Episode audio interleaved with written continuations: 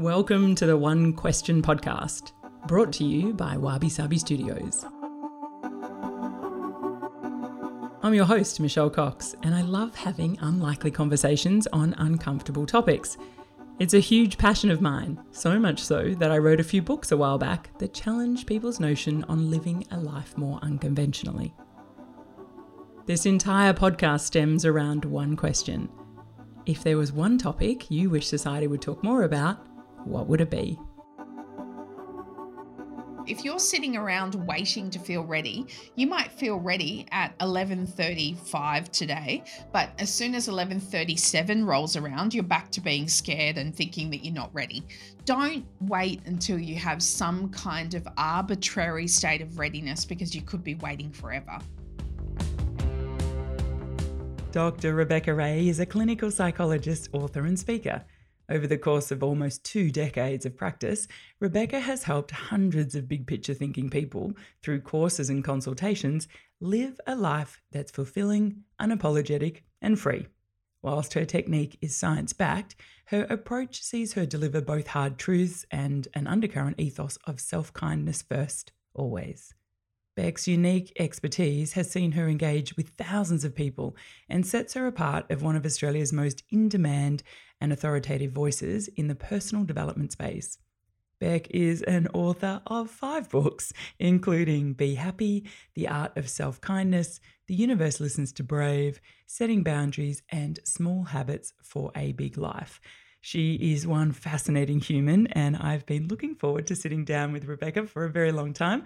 I cannot wait to see where this chat leads us. Dr. Rebecca Ray, I am so excited to have you on the podcast today. Welcome to One Question. Thank you for having me, Michelle. How fun. This is going to be good because you are such a fascinating woman, I tell you. I cannot wait to see where this goes. Rebecca, if there is one thing that you wish society would talk more about, what would it be? I actually deeply, deeply wish that society would talk about how boundaries are a gift in relationships rather than something to be avoided or something to be scared of. Because I really believe that when we're clear about our boundaries for ourselves, both our boundaries with ourselves and our boundaries with others, it's like giving other people a user manual for how to love and respect us. And I think it's the kindest thing that we can absolutely do in relating to one another because most of the time we expect other people to be mind readers and we're just not. And so, if you're able to offer someone else your instruction manual, then all of a sudden you're in a place where your connection with that person can deepen. Oh, that is so beautiful. Wow. Okay, that's it. We're done. That's it. There's the topic. it's like, what a statement. I love that. And the way you articulated that as well, Beck, is just so beautiful. So you said you're deeply, deeply, deeply passionate about this, which uh, is just divine. So why is it that this is something that you, you know, want people to talk more about? Is it from your own experience or is it just so frustrated, you know, throughout life that people, you know, expect to understand you or you to understand them? I think my frustration is around the fact that I initially wanted to write a book on self worth. And I went to my publisher and I said, My audience and every single client that came to see me when I was in clinical practice sat opposite me and essentially told me a story that was rooted in feeling a deep sense of unworthiness. And so I want to write a book around meeting that question with some kind of solution. And my publisher was like, "Nah, no, I don't think it's not going to. I don't. I don't know that we can sell that. It's a bit wishy washy." And she said to me, "Can you write a book on boundaries? I think that boundaries is really necessary that we talk about that." And I said, "No, I don't want to be the boundaries chick." And it took me some time to really think about that because then I landed on something that I can't believe I didn't see before that point in time. And I feel like my publisher is such a gift because just by planting that seed in my head, she allowed me to make this connection. But boundaries are the language of self worth. So I essentially did write a book about self worth, but I did it from the practicality of the way you convey your sense of worthiness to the people that you love and the people that you interact with on a daily basis is via setting boundaries. The way you respect yourself and love yourself from a place of knowing your value is via respecting your own boundaries. And so, without her planting that seed in my head about the topic, I would never have signed up to write a book on boundaries. It mm. enabled me to make that link and go, this is it. This is boundaries are actually the language of self worth. They are how we talk about our own value. And that's where my passion comes from, is because if you don't actually operate in the world from a place of, I have value just for existing, then it really makes it very difficult for you to live into your potential. It makes it difficult for you to connect with others in a way that is respectful and loving and authentic one of the things that really suffers when you're not operating in the world from feeling that you have some kind of worthiness is it's hard to show up as who you are. And so that's where it started. It started from a mini argument that I had with my publisher over what I would write, and her being right, and me finally wrapping my head around actually, this is a book about self worth. But we're calling it boundaries so that people actually have something to hang their hat on because it then gives people the skills that they need to be able to walk out into the world and say if I have some kind of worthiness, then it means that I have expectations to be treated in a certain way and also to treat myself in this way. Mm, God, I just love that. Just everything you're saying there. And I think, you know, there's all the cliche kind of insta meme things. It's like, you, you know, no one's ever going to love you unless you love yourself, all those kind of points, which sounds a bit, you know, kind of fluffy and woo woo, whatever. But you're giving real tangible elements there. And also, I don't believe that you can absolutely love other people before you love yourself. Like there's that's just a lie. It's a straight out lie. When you see those Instagram quotes that go, "Oh, you can't love others until you love yourself." What rubbish. I have treated so many people who love other people so deeply, but they don't have a relationship with themselves that's solid.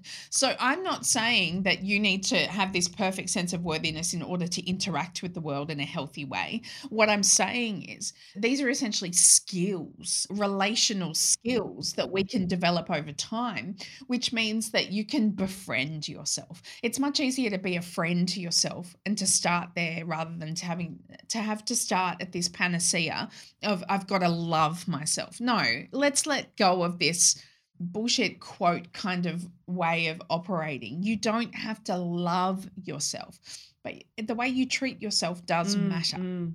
You don't need to get to a state where you absolutely love everything about yourself, but you can still operate from a place of deep compassion for yourself and to understand that you can accept yourself, even the parts that you're forgiving and improving and growing, to then go out into the world and be able to love others in a way that includes yourself as yeah, well. Yeah, I love that. It makes sense to me completely. So, I have a very dear woman in my life who is a gorgeous friend, but she's almost like a surrogate mother. She's 74 and um, she happens to now live four doors down. That's how I found my house by going to have a cup of tea with her many years ago. I actually call her the queen of boundaries. Like she is unbelievable of and how what she's taught me over the years of, you know, setting boundaries. You know, she's hilarious. She'll say, "Okay, you can come to tea, come to dinner, and you must be at my house by 5:30." And we're like, nobody eats dinner at that hour. We're like, no, we're not coming. Yes, well, I'll serve. I'll serve you margarita. I do. I'm a big fan. It's like, I'll give you a margarita at five o'clock, five thirty. That's fine. You can get to entice us to come early, and then you know you finish dinner. She goes, okay, you can go home now. It's like 8.30, I have to go to bed. so I just, and I go, Tiggy, you're so rude. And she goes, no, no, if you don't have the boundaries, you know, so she has educated me for many years about this, which is what I love. And I said to her, I said, I'm going to get you on here and talk about the, uh, as the queen of boundaries, but you've beaten her to it, Beck, so which she'll be dirty on. I actually feel like she and I oh, would be best friends. absolutely. friends. Because I operate A with the same schedule and B with the same level of boundaries in my life. Because otherwise, it's just not going to work. Like, we need to eat dinner early, go to bed early. I'm a night owl. Doesn't work for me. I get to bed at like 11, 12. So we can. And that's when I do my best work. Yes, you do need to acknowledge your self knowledge and your own circadian rhythms because if you function on the opposite level, my best friend's the same as you. I stayed at her place when I was down in Sydney for my most recent book launch, actually. And her kids and her husband stay up. And I was like at eight o'clock, bye. I'm like, going to bed. go. Get out. I'm going into the spare bedroom. Don't come in. Don't text me. And um, I'll see you in the morning. And they're all like, oh, bye, Nana. And I'm like, I this Nana energy, I embrace the Nana energy. Like, and I'm up before them all in the morning as I get ready for the next. I was going on TV actually the next day. And um, I was like, you're all still in bed. I've had a shower. I'm ready to go. The taxi's out the front. See you later. but it's I think the most important thing to know is that you don't need to have a circadian rhythm that fits a certain thing. You just need to know your own. And once you know your own, then it makes it so much easier to function because as you know if you're a night owl you get your best work done at night. When i'm writing a book i'm writing my sixth book at the moment. One of the things that i cannot do is write after about 12 p.m can't do it. Not available. Cannot do it. And so if i'm going to write in a day it happens long before that sometimes even mm. 6 a.m to 8 a.m like? that's the brain that i need. If you ask me to do anything functional mm. after 5 p.m besides listen to audiobooks and maybe do sight cards with my four year old, no, it's not going to happen. I love it. And I think it's a really good point about your circadian rhythms and understanding that, and then how to work with each other on that if you are opposite of your partner, which is another whole other thing. But let's let's dig a little bit more into the boundary element. So, how do you encourage people to, you know, set boundaries? Like what's the process? Because I think, you know, in our kind of world these days or uh, even growing up, you know, if you're trying to sort of set boundaries and say no to things, there's that pressure of, you know, like being polite or not being selfish or all those sort of things. And so, and I've talked a lot about this with Tiggy about that kind of interpretation about her kind of, you know, gruffness or, you know, so slightly kind of, you know, coldness, the way she, you know, articulates things. She goes, Well, I don't care. And I'm like, But you, you're a tougher, braver person than I am. I don't think I'm that tough, you know? So, how do you encourage people to do, you know, to set the boundaries? And, you know, are there kind of baby steps along the way that, you know, through the process as you get better? How does one go about it, Beck? There's different ways to set boundaries and it, it does depend on who you are and how you naturally talk. So i'm always really hesitant to say here's the formula for setting boundaries like use these words. Instead what i would encourage listeners to be able to identify for themselves is a what's the job you want the boundary to do? Because once you know what the job is then you can be clear on what is the outcome that i'm looking for here. So in tiggy's example her job is looking after her own needs energetically. So she's making it clear that she wants you at her place for a 5:30 dinner so you'll be gone by 8:30 because that's bedtime for her. So she's looking after her energy. Those boundaries aren't about her wanting to spend less time with you. They're about her knowing the consequences if she has a late night for her the next day. So once you know the job of the boundary, then you're able to look at who the boundary needs to be communicated to. Because one of the things about boundaries is boundaries don't work unless people know they're there. Yeah. this is one of the really difficult things about boundaries is sometimes people get all shitty and they become really resentful. And also, this is another thing to note about whether or not your boundaries are working or whether there's a boundary there that you didn't know. If you're experiencing anger or irritation or frustration or resentment, that's probably a sign that there's a boundary in your world that needs to be strengthened or needs to be communicated in the first place or perhaps you didn't even know was there until it was crossed. And so, what Tiggy's doing is she's saying, okay, there's a boundary there for my energy, and I must respect it so that I'm okay the next day. So, once you know that that's the job of the boundary, then you need to communicate it to the people that need to know about it. Now, obviously, people that don't come for dinner at Tiggy's house don't need to know about that boundary. People who go out to dinner with Tiggy probably need to know that boundary because she'll be going home probably at 8 so she's in bed by 8:30. That's what I'd do. I'd be making sure that travel time was included in that. And so one of the things that I love that Tiggy's doing is she's communicating it at the mm, outset, mm. right? She's telling you it. long before yeah, you get to yeah. her place this is how it will go. You know, you'll be there at 5.30, you'll have a margarita followed by dinner, and then you'll be leaving at 8.30 and that's home time.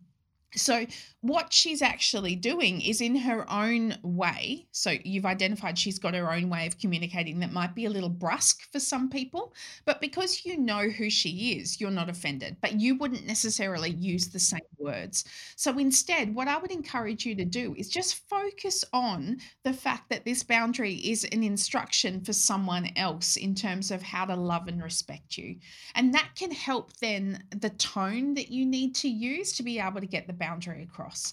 So, for instance, when I stayed with Jen, my best friend in Sydney, I was down in Sydney for five nights. So I was there from Sunday until Friday. I flew back on Friday and I stayed with Jen for the first three nights and then I stayed in a hotel. It would have been much cheaper to just stay with her for the whole time, but I can't. There's just too much going on. She has two dogs, two cats, three children, and a very extroverted husband who talks too much. Now, as much as I love him, I adore him. I'm an introvert, and the level of extroverted energy I have to offer in that household is just, I'm not available for more than three days worth. And so before I even got down there, text Jen and said, I've thought about this and I can't stay for more than three nights. I will die. So I'm staying in a hotel nearby. Obviously, we've known each other for 20 years. She wrote back and said, This actually sounds like the best plan. I'll come have dinner with you when you're in the hotel. So the management of it depends on your closeness of the relationship as well. Let's say it's not someone that you know very well. I think one of the things that can really help help you when it's someone that you don't know very well is making it about the boundary and about something that's a part of your way of being rather than about the other person. So when we're talking, let's say Tiggy is having someone over for dinner that she doesn't know very well because they're a, an associate of someone that she does know, she can simply convey that by saying, This is how my energy works, rather than saying, I don't want you to be in my house any longer than 8:30. Like that's very different, different yeah, yeah. to saying, I'm a morning mm-hmm. person. And so I go to bed at this time. So dinner will finish at this time. You know, it's uh, really different to communicate it like that. So, A, mm-hmm. know what the boundaries job is. B, understand that the way you communicate it will depend on your relationship with the person. And C, make it about the boundary itself rather than Mm. about the other No, person. it's great. Perfect, perfect explanation there. One of the things you said though at the start, it was around, you know, continuing to use Tig as the example, where she knows that it's about her energy levels and that she needs to get to bed early. So that then, you know, really digs into around understanding your own boundaries. So that's something I'm not good at because I'm, a, you know, have the whole FOMO, Sagittarian, love to party. So, you know, even if I know I have to get to bed at 10 or 11, I'll rather just be there with people till 2 a.m. because, like, to have a good time and party. Otherwise, I feel like I'm missing out. So, I think what I want to dig is how do you how do you then identify those kind of boundaries because that was kind of the core essence of what you began the conversation with for yourself and setting those boundaries for yourself you know that are important to your you know your life and your wellness and health etc what sort of advice do you have in that space Yes. So those boundaries that we're talking about are what I refer to as internal boundaries. They're boundaries between you and you. And these boundaries are hard because no one else is holding you to them except for you. And it's really easy to walk out on us ourselves and ignore ourselves because it's only us that has to deal with the consequences. So the thing that's really important around this though is values because it's not that your boundaries are necessarily wrong, Michelle. Like, if you looked at not staying there until 2 a.m. and the impact that that would have on you, there could be a situation where your feelings around that are actually telling you that part of your value system is to be with your people and to milk as much out of those situations of fun and joy and connection as you possibly can. But sometimes you don't know whether it's that or whether you're just kind of copping out and just kind of giving up on yourself is to check in with your 80 year old self. So if you ask your 80 year old self what would I prefer to do in this situation? Do I leave at 10 p.m. because I wake up a bit fresher the next day? Or do I stay until 2 a.m. because that's who I want to be in terms of celebrating my friendships, celebrating the most fun I can have out of life? And the answer that your 80 year old self gives you tells you what the boundary is in that situation. Mm, interesting. I've never thought of it that way. So then talk about some other elements around I guess, you know, people living or working in a, you know, working in a job that they hate, you know, in terms of those kind of boundaries or, you know, working for a boss and you know being miserable every day because you are responsible for your own life. Like i fundamentally believe in that. You, you're not responsible or can you know necessarily manage or decide what's going to happen to you but it is that absolute how you deal with those elements and having had some significant you know really shitty stuff happen to me in life i I think I'm um, come from a good position of being able to, you know, articulate that well. But how do you set boundaries around kind of the work element where people, it just doesn't make sense to me, where people work in jobs that they every day they, you know, feel sick to get up and go to. And I challenge my mates in that space and go, why are you doing this? Like you, oh well, you don't understand. I've got bills to pay and I've got kids. I'm like, no, no, no. that's not that's not what it's about. So how do you advise people in those sort of cases? Because to me that's a fundamental boundary problem? The first thing I would probably address around that is it's a privilege to have choices. And some people honestly don't feel like they have the privilege to be able to make other decisions around their work life. They might feel like their age is a factor, and it ultimately is in the Australian job market. They might feel like they don't necessarily have the skills to just let everything go and go and seek another opportunity. They may not have a partner that can pay the bills while they go and start their make their side gig their main income. And so I think there's a really important acknowledgement around when you're looking at why people make certain decisions that often they're operating from a place of self self protection. And I talk about this quite a lot in my most recent book, Small Habits for a Big Life. When we operate from a place of self protection, we can end up in a state of self sabotage. And that's what you're speaking to. You're speaking without using the label. You're speaking about people that are frustrating you because you can see that they're capable of more, but they keep uh, continuing on this roundabout of not uh, taking perhaps a braver option that would result in a better outcome for them if only they could cross that threshold of fear.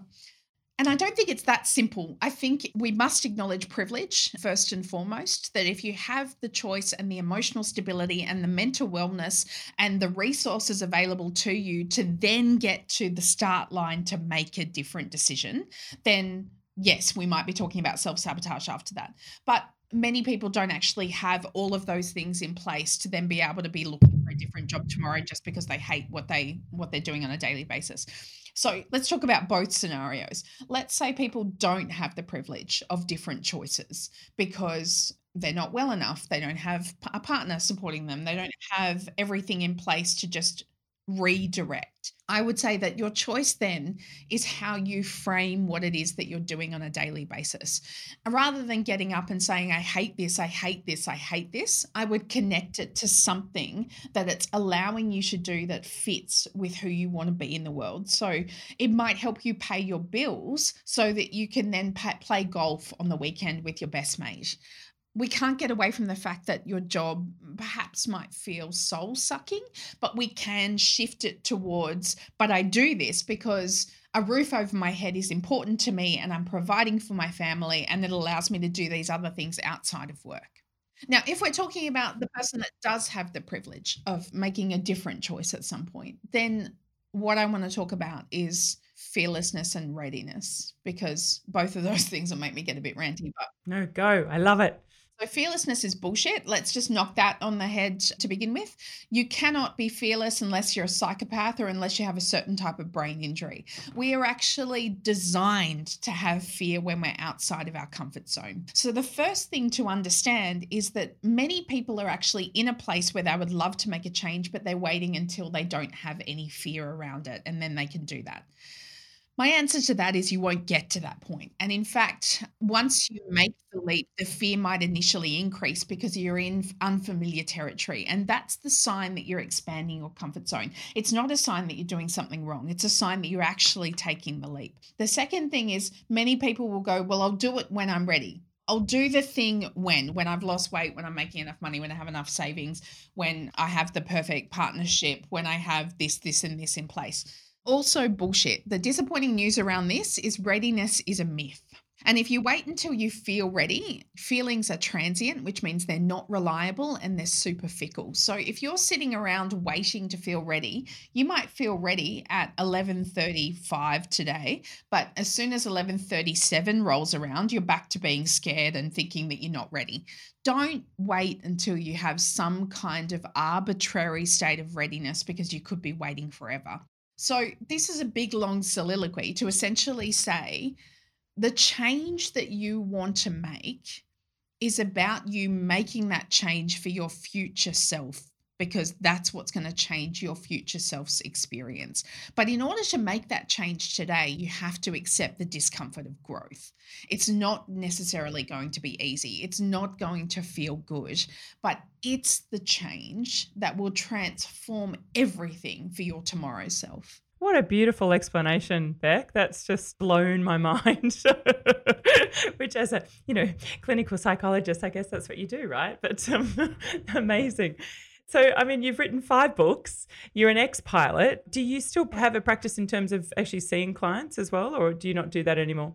No, the last client I saw was the day before I gave birth in 2018, and I promised myself at that point that I would never go back. So I thought that I would be a clinical psychologist in clinical practice until I was 70, and I ended up having to retire about 35 years early. And that's because I got so burnt out and failed to t- pay attention to any of those symptoms early enough. And I let them go for so many years that I tried to cut back. I tried to do less days, less weeks, um, less hours, and none of it worked. So even after an 18 month break, I went back to it on, in a very part time way and I couldn't do it. So the last day, I mean, I could do it, I could do my job, but it didn't feel good. Yeah. And therein lies you setting boundaries around that and changing your life, right? Which is fabulous. So, what an amazing book. And I think giving those tips of, you know, what you've gone through today is just fabulous. And the new book out, as you said, was um, Small Habits for a Big Life. So, I can't wait to read that because I think, you know, having those kind of components, and I think, you know, just give me one one tip one small habit that you think that people should take on if there was one thing they should change?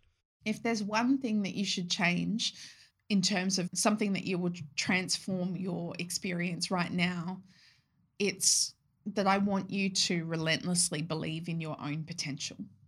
Because I think that the belief in our capacity to change, even if you don't know how it's going to look, even if you don't know exactly what to do right now.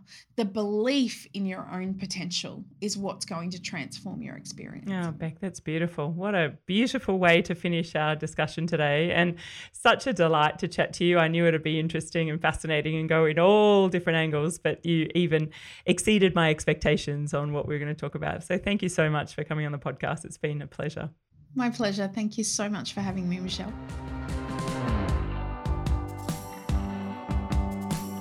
Well, there you have it. Wasn't that an incredible conversation? I hope you enjoyed it as much as I've enjoyed bringing it to you.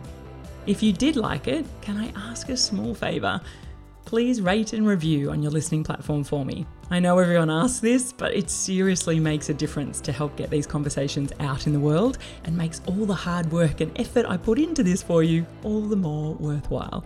And until next time, if you have one question you'd like to ask me, hit me up on my socials or jump on my website, michellejcox.com.